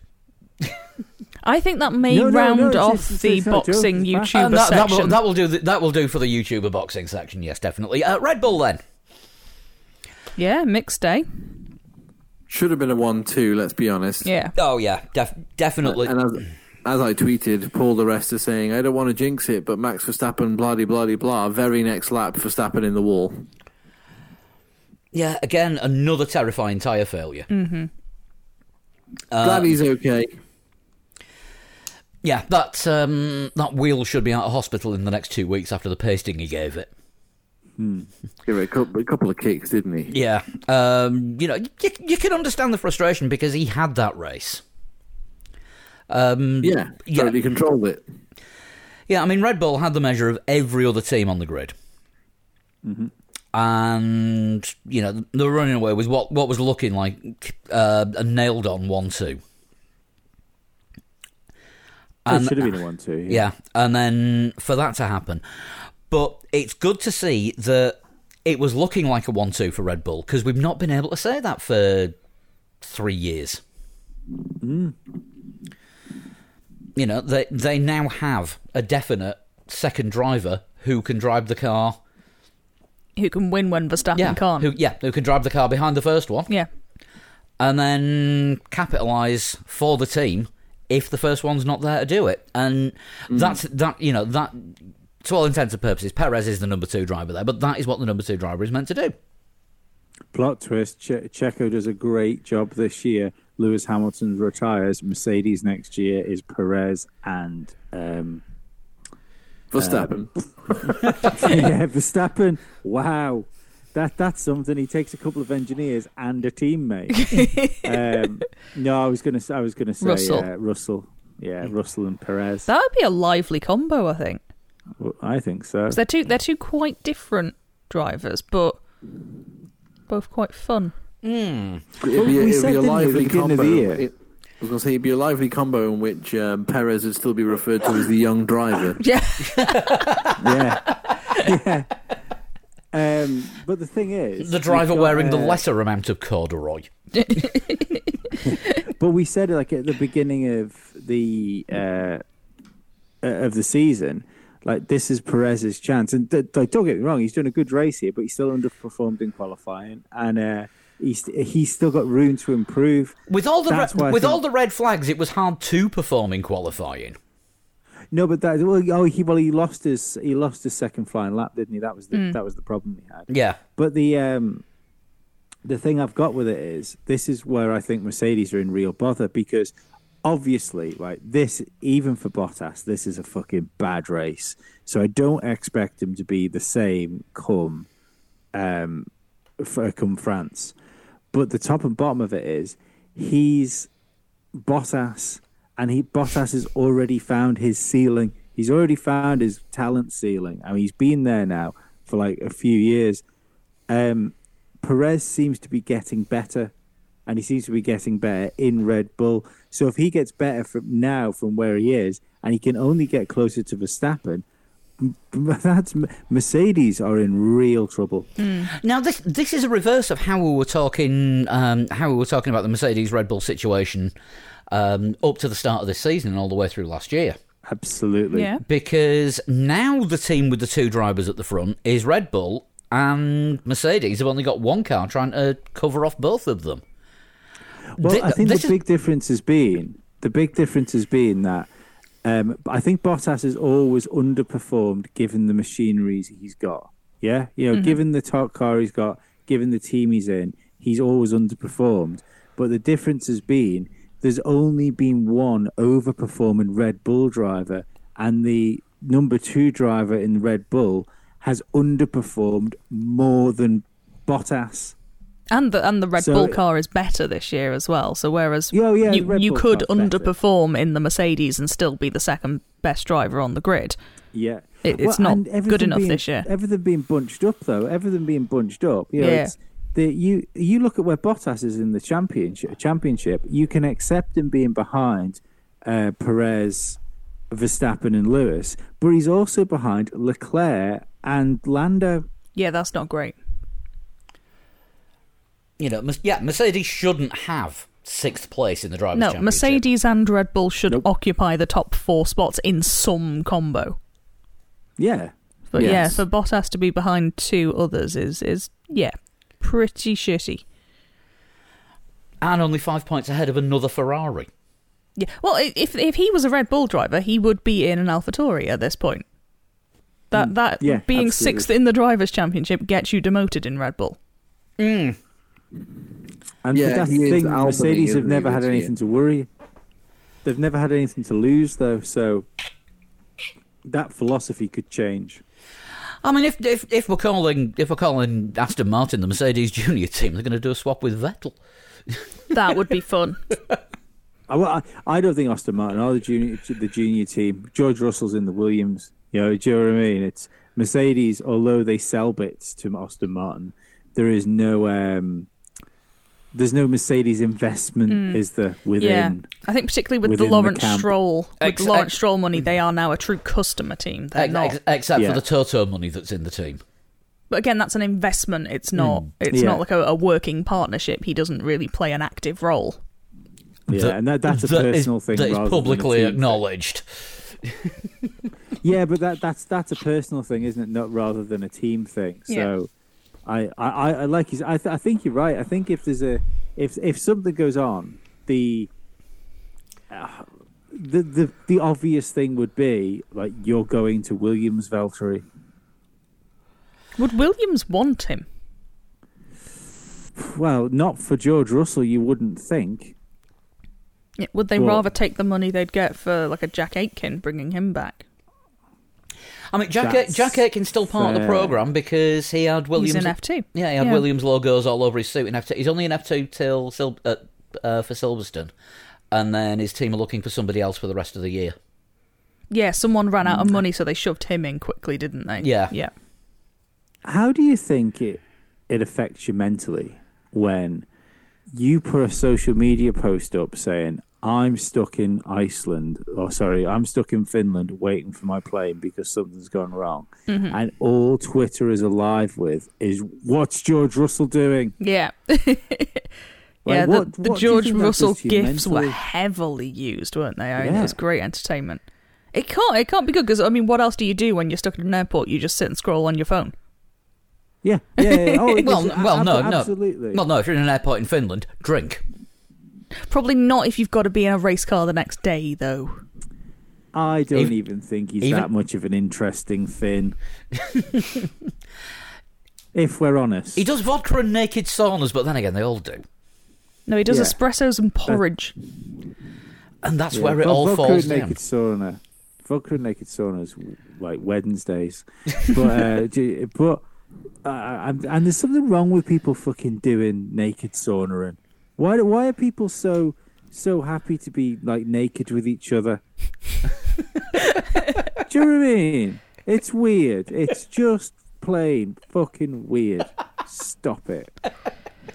Should we do rock stars and wankers? uh, I was going. to I was going to say, should we? Talk, um, we haven't really sort of talked about Checo. Uh, He did he just really did what he job. had to do, and Yeah, then did- when the opportunity fell to him, he took it and Yeah. nailed that second restart. Yeah, and had been Proper pro. defending really, really well against Hamilton a couple of times in the run up to that. Putting putting um, paid to the um, Danny Ricciardo argument that it takes a while to get used to a car. Mm, Checo Perez looked like he'd been in that car for a long time this weekend. He did. Yeah, whatever, whatever it was, it it certainly clicked for him. And could have been ahead of Verstappen by rights anyway because he had a shitty pit stop. Yep, could have been, could have overcut Verstappen. Yeah, Yeah, that's that's another thing we didn't mention the uh, the bad Lewis pit stop having to hold for Gasly. Yeah, the pit stop was fine, wasn't it? It Yeah, was just it the was the- inconvenient Frenchman that came in behind. There's always an inconvenient Frenchman when you least expect one. What in a what a film. I think I think it was by Jacques Tati actually. Monsieur Hulot's inconvenient Frenchman. Right, rock stars and wankers. Um, Rockstar and Wanker for Pirelli. Wanker for like sending two drivers into the barrier, that's not great. But Rockstar for giving us a bit of lively race. Yeah, you know, I'll take the I'll take the drivers into the wall. Gave gave us They were fine. thing in the end. Yeah. every, everyone everyone walked away. I was quite worried about Stroll for a split second because he took a while getting out of that car. Yeah, I think it was just because there were cars filtering past. I think at that point, your car's not on fire. You might as well stay where you are. It looked like um, he was struggling to get the steering wheel off. So I think um, I think in the impact, the steering wheel Oh, I connection had got bent, and He's it quite jammed, a tall lad as well, yeah, isn't he? it jammed, it jammed the wheel on, so they showed an in car Oh, facing fair him, enough. and he looked he looked like he was struggling with the wheel. I'm Um, gonna go for yeah. for the podium. To be fair, he's looked like he's been struggling with the wheel for a few years now. I can't be bothered rigging the uh, the kit up for the rim shot. Just just take it as read. There's one there. Uh, Chris, you're a rock star. podium. Thank fuck. uh, The because whole- all three the whole drivers. thing. are- yeah, yeah, because all three Nice. drivers were drivers who were sacked by their previous team. And they were all just very, very happy to be there as well. It was a very Yeah. upbeat podium. Yeah, Yeah. obviously, uh, um, Perez was sacked by uh, Racing Point in, in, in favour of Vettel, who was, let's be honest, sacked by Ferrari, and uh, Gasly's third was sacked by Red Bull. So it, you know, fantastic. Three sacked drivers on the podium. Yeah, we'll take that. Uh, I'm putting uh, Mazepin down as a rock star for finishing ahead of Lewis Hamilton uh, in the mo- the world's most unlikely passing of the torch moment.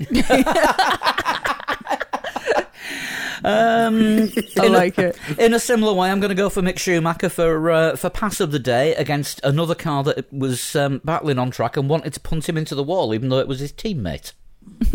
well, I mean, let's face it. If he wasn't, if he if he doesn't understand what's happening there, he hasn't watched enough of his dad's stuff. Um, wankers. Um, Haas pit crew, except for the guy that noticed. Yeah, it was a near miss wanker, I think, rather than full wanker. Um, Mazepin in the wanker category, for even though his teammate had um, a massively long pit stop to get dragged back into his box and the wheel put back on, still couldn't pass him. Uh, Lewis Hamilton for his mistake. Should Yeah. have won the race, probably, but didn't. Yeah, it's the magic button. Press it and watch your chances disappear. More tumbleweed. uh, any other nominations? I Um, don't think so. I reckon that might have be we it. done a Bottas wanker? Sorry. I mean, yeah, well, it goes no, without because we, saying. no, because we haven't done the participation award yet. yeah, it's. I mean that that that that would suggest that if you do if you participate, it would su- it suggest that you at least do something. That's why I'm nominating Bottas for coming second in the in the Giovinazzi Participation Award with Yeah. no with no winner. Behind Antonio Giovinazzi, who did the Esteban Gutierrez and finished 11th. Uh, yeah, I, I, Bot- Bottas I think was the ultimate wanker of the of the weekend, more so than the tires. I think that was it's just a complete waste of fucking a car. You know. It certainly seemed it. I was looking for my phone. I've left it. I've left it in Ah. my jeans. Because I'm, I'm having I'm having to uh, prepare something. Oh, Or we don't, and we, we just and we go home. no, li- you saying. you already are home. Um, got a couple of couple of sort of little newsy bits as Oh, well. good lord. Um, obviously, the Singapore Grand Prix isn't happening this year now. Hmm. Um, third race technically to be cancelled, although Canada and Turkey might have been the same race. The third venue to lose out on a Yes. on a Grand Prix this season, and um, it looks like at the moment F1 are in negotiations with Austin to have two consecutive races there. I think I Disagree. think I think there's better options. Yeah, I feel like there are more places you could go. If they're gonna if they're gonna do another one in the states, what's wrong with Indy? Yeah, Many things, but um, there are many circuits that they could use in North America. There are also other circuits they could look at in Asia, uh, specifically Sepang, if Singapore is off purely because of the street circuit nature of the event. Why not go to Sepang if the if the virus is still an issue? Just don't let fans in. Yeah, I have as well been jokingly championing. It's a closed circuit. They are. It's built for racing. I am jokingly championing the idea of Night Baku. Mm-hmm. I've started this campaign on Twitter. Is it hashtag Night Baku? I haven't done a hashtag yet. I thought I'd float it as a general idea and then maybe elevate the campaign depending on the level of interest. Listeners, you know what to do. right. Hashtag Night Baku is is now going to be a thing. Let's heard it here first. let's let's get that going. And of course, sad news that uh, came out this weekend about um, long-time McLaren partner and shareholder and head of um, Tag Mansour Ojjeh. Sadly, uh, sadly dying after um, he's been he's been ill for quite some time. So he had uh, he had a double lung transplant a few years ago that I didn't know about. Yeah, Wow, okay. Yet you were still seeing him on the grid two, um, two years back. So he appears to have uh, recovered from that. I mean, he. He, I always thought he was a recent sort of shareholder in McLaren until he Yeah, died. I didn't same. realise it was in, it goes back to 1984. So that'd be when Ron Dennis fully invested everything into McLaren.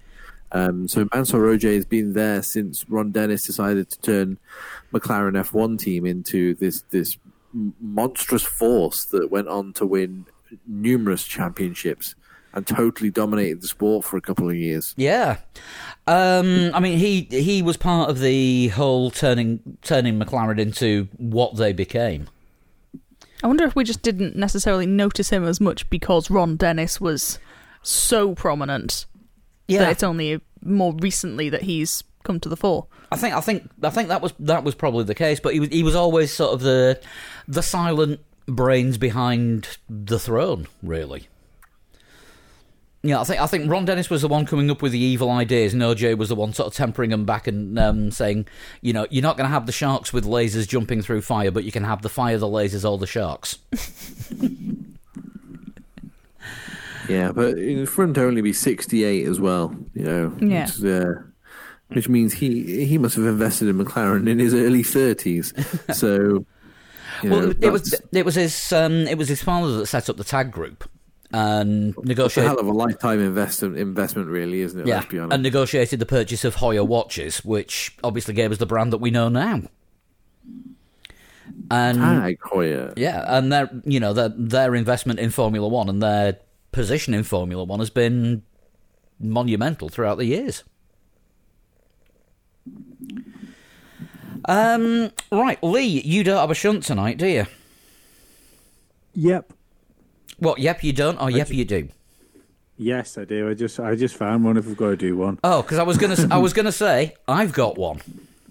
No, well, I've got one in front of me now. There we I go. Think it's one. I think it, I I think he has. I I don't think we've done this one. Save yours for another Uh, day, I'll, Paul. I'll save mine just, just, just in case And- um, we've already done this one. I don't think we have. Maybe we have. We'll find out. We'll no, find we out. Have, we, yeah, we have. And this one, this one was sent in on the sixteenth of the fourth, twenty-one. Um, Who's it from? it is from Minton W. Oh, we, um, we called him Chippy last time, and I had to explain why Chippy. Maybe we have had this one because I thought he looked like a young Alex Albon, didn't we? Yeah. Didn't I I? do remember you saying someone looked like a young Alex Albon. Unless he's done it again. Do we? Well, unless I've deleted it and he's done it again, it's come up as a different chap. We'll try anyway. We'll see. I was born in 1921. If you've done this one. I feel like we have we done have this done one. this one. Let's do Paul's. right. Lee, devices down. Devices are away. I've, do, I've all the devices down. I've got a cat. That that'll, that'll you can probably hear it purring. That is Dizzy purring, by the way. All right. I was born Yay. Yeah. in 1980. Okay. I am more experienced than Brendon Hartley, having in, been involved with series such as NASCAR, various other non-motorsports, touring cars, and open wheels. Interesting. And clue three, I have won the 24 hours of. Lee, you have to say because it's not a proper shunt without you saying it. Um, The 24 Le Mans? hours of. Le, Le Mans? That'll do. Mans. And I would like a guess, please. Who is 41? This, and, gu- and this a Le person. Mans winner. Could be any. Could be any racing driver, couldn't it? Pretty Like, ev- much. Every every racing driver seems to do Le Mans at a uh, at, like at a certain point in their life. 41? Uh, Kimi Raikkonen? Kimi, I think, is Uh, slightly older. And I don't know that he's won um, Le Mans. Possibly not. Mark Webber Mark Webber is older. And I is he don't. older than forty one? Yeah. And I don't think won Um, Le Mans. I think he somehow always found himself in the shitty Porsche. Jenson Button. Don't think he he, won won Le Mans. I think he had like Sergei Sorokin as a teammate. Say no more. Oh. no, yeah, I'd have noticed. I'd have noticed if he won. Uh, Kazuki Nakajima? Let's go with Kazuki Nakajima because he was in with Hmm. Fernando Alonso. He was, and I think would be around Roughly the right, the right age. age. Yeah. What about Fernando Alonso? Is not a bad shout. I don't know that he's done NASCAR-y stuff, or has he? I don't know. He seems to do everything. He's done a car years. swap, hasn't he, with the one that's shit in IndyCar, Yes. but not necessarily as a competitor. No. Hmm. Kazuki Nakajima, I think, is a good start. Okay, Okay, going for that for your first guess. why not? Okie dokie. Right, clue four. Before joining my first single seater racing series at 18, I spent two years studying to become a photographer. This does not sound like Alonso. Doesn't. No. Okay. During my first bout of single seater racing, I raced against the likes of Nico Rosberg, Timo Glock, and Robert Kubica. See, that sounds like an Alonso. How old would Nick Heidfeld's World of Disappointment be? He might be about He- the right age, you know. I think He he'd be a was- bit older, wouldn't he? Because he was he was in Formula One before the likes of Alonso, wasn't he? No, I think he was And similar-ish Same time. time. Was he? He was mid noughties. Well, we've got there's, there's the NASCAR thing though, isn't there? I've not followed his career closely enough to notice or care if he's done NASCAR. That's- Uh, right, one, one more clue before your next guess. Sure. I left open wheel racing early in my career to join DTM in 2004. Paul Di Resta, Not old enough. isn't he? No. Don't think so. No, also, Paul Di Resta was a Formula One driver. Yes.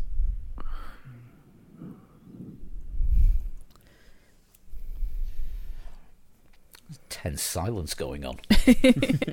I'm, I'm just feeling dead no air. idea. No. No, no idea. I have I have nothing to offer at this point. Sticking Me with neither. sticking with your first guess. No, because it's not him. I don't think it can be. It's clearly not him. Um,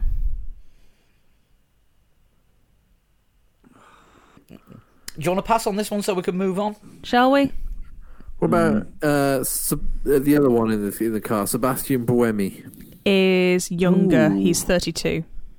Really? Yep. He's quite young still. Uh huh. That's some that's some good Sebastian Buemi uh, fact you've got there. There you Sean. go.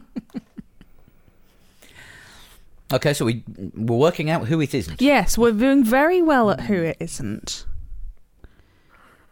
Yeah, uh, just keep going. I can, I can move. On. I'm gonna Yeah. I, I'm gonna throw into the mix Timo Bernhard just from the other week when you confused him with Timo Werner, who plays for Chelsea, Fair enough. who Correct, has yes. definitely won 24 hours of Le Mans and is German. Mm. Fair enough. Go for that. Why not? Okay. Next clue. My father died in Canada, but I was continually inspired to pursue racing by my uncle. It's not Jacques Villeneuve, but you're trying to lead us down a Jacques Villeneuve path with that. Mm, I would just like to point out that this was sent in by Mason Cook from Canada. Mason Cook is trying to lead us down a Jacques Villeneuve path. He also put a pronunciation guide for his name just in case it ever got into Lee's hands. It's a good, it's a good, it's good, good planning. and also, P.S. We know Stroll's a bit of a muppet. Uh, f- f- who knows? Yeah, Well, you, you've got you've got more clues, and there is a spaffer as well. good. Uh, my favourite track is Monaco, even though I've had some bad moments there, such as crashing in qualifying and the race during a season of Formula Renault. Christ. And your next clue I have never been a paid driver. And clue 10, prior to the spaffer, Oh, good. during one of my DTM seasons, I drove the infamous Playboy car. I've never heard of it, so I'm assuming it had some kind of bunny on I it mean, I would imagine. Yeah, Infamous. yeah. Non-famous mm. in my in my Yeah. head. Would you like a spaffer? Uh, I yeah. think we need it. Okay. I have led every race I entered in my Formula One career. Markus Winkelhock. Sorry. Markus Winkelhock. Could very well be Markus Winkelhock. I feel like I Um, only I'll ever hear about first. him at this time in in the show. One race, and he led uh, one race. German. He he led that race, uh, and I don't think he took part in any other races after that. Yeah. Is that your final answer? Yes. I think so. I am Markus Winkelhock. Yay. Well done. Well done, You're Chris. on No, that was uh, that, that was a good good one, Mason. The the idea of a good shunt is keep us going until keep us guessing until the end. Which that one did. Yes. Unless, unless it's the um, unless it's the Grand Slam one the, that we had the other week. Still chuffed with that one. How do you send in? How do you send in shunts? You can send me a PM on Twitter or uh, Instagram at a total shunt. If you've already sent me one, you need to give me a little buzz and get up to the top of the list. I would Because suggest lots- more people send them in because it sounds like you don't have any. Yeah, well, I, there might be some buried at the bottom of my inbox, but I get loads of fucking messages on social media, like fucking loads of them now. That's It's- what it, it's that's odd. that's the perils of being an influencer. Apparently, that. That's it. The influencer, sex god, whatever it is, I get loads of the messages. Dick so when does pics. Lee So- Stevens fight Floyd Mayweather? Hmm, Wednesday. and and also um, email a couple of reserve ones in for when things like tonight happen because I'm down to I'm down to my last three. Um, you can send those to three legs four wheels at gmail.com. Um, if you want to help us out as well, there is our Patreon. That um, at the moment we're not doing any extra Patreon shows, but we will get around to starting those again pretty soon with some exclusive stuff for all the subscribers. And uh, but you do get the main show early. If you go to patreon.com slash three legs four wheels then you can sign up there from as little as one pound one dollar or one euro a month. And um, it all goes to um, pay the costs help or us as much as you can afford. or as much as you can afford. And it all goes to pay the cost for the show, things like hosting, spare hardware, and the most important part of any podcast, biscuits. Yes. Um, get us on the socials at Three Legs Four Wheels on Facebook, Twitter, and Instagram, and individually on Twitter we are At Sean Cowper. At Flood 21. and at Pablo100. Right. That is it. That is it for this week. I think we've uh, covered just about everything in the last just short of two hours. We'll be back next week to preview the French Grand Prix. As you can tell, we're very excited about it. I think it'll be fine. I I feel like, I did we not say this ahead of Monaco that we thought it would be mm. fine? And it really was I- not. I think we'll get enough to make it interesting. Like the everything will be close enough to where it won't. It, at least it won't be what we've seen before as far as French Grand Prix goes. I don't think it's going to be the lap to lap thriller we've just seen, but it, it. I think the top and bottom of it goes if you've got either Lewis Hamilton uh, or um, Max The Verstappen one. Yeah. i in an in an order together somewhere on the track, uh, it's it's always interesting because I, I can't really remember. I think you probably have to go back to um, Hakkinen Schumacher, wouldn't you? Where we've seen these the two championship contenders share the same bits of road so much. That is true, but when you say it's going to be interesting, that's also what they, well, still call Steve Davis. Uh, Steve Davis is pretty interesting. Ginger, Time to go, I think. ginger, ginger solidarity. We'll see you next week. bye bye. Bye. Bye. Ciao.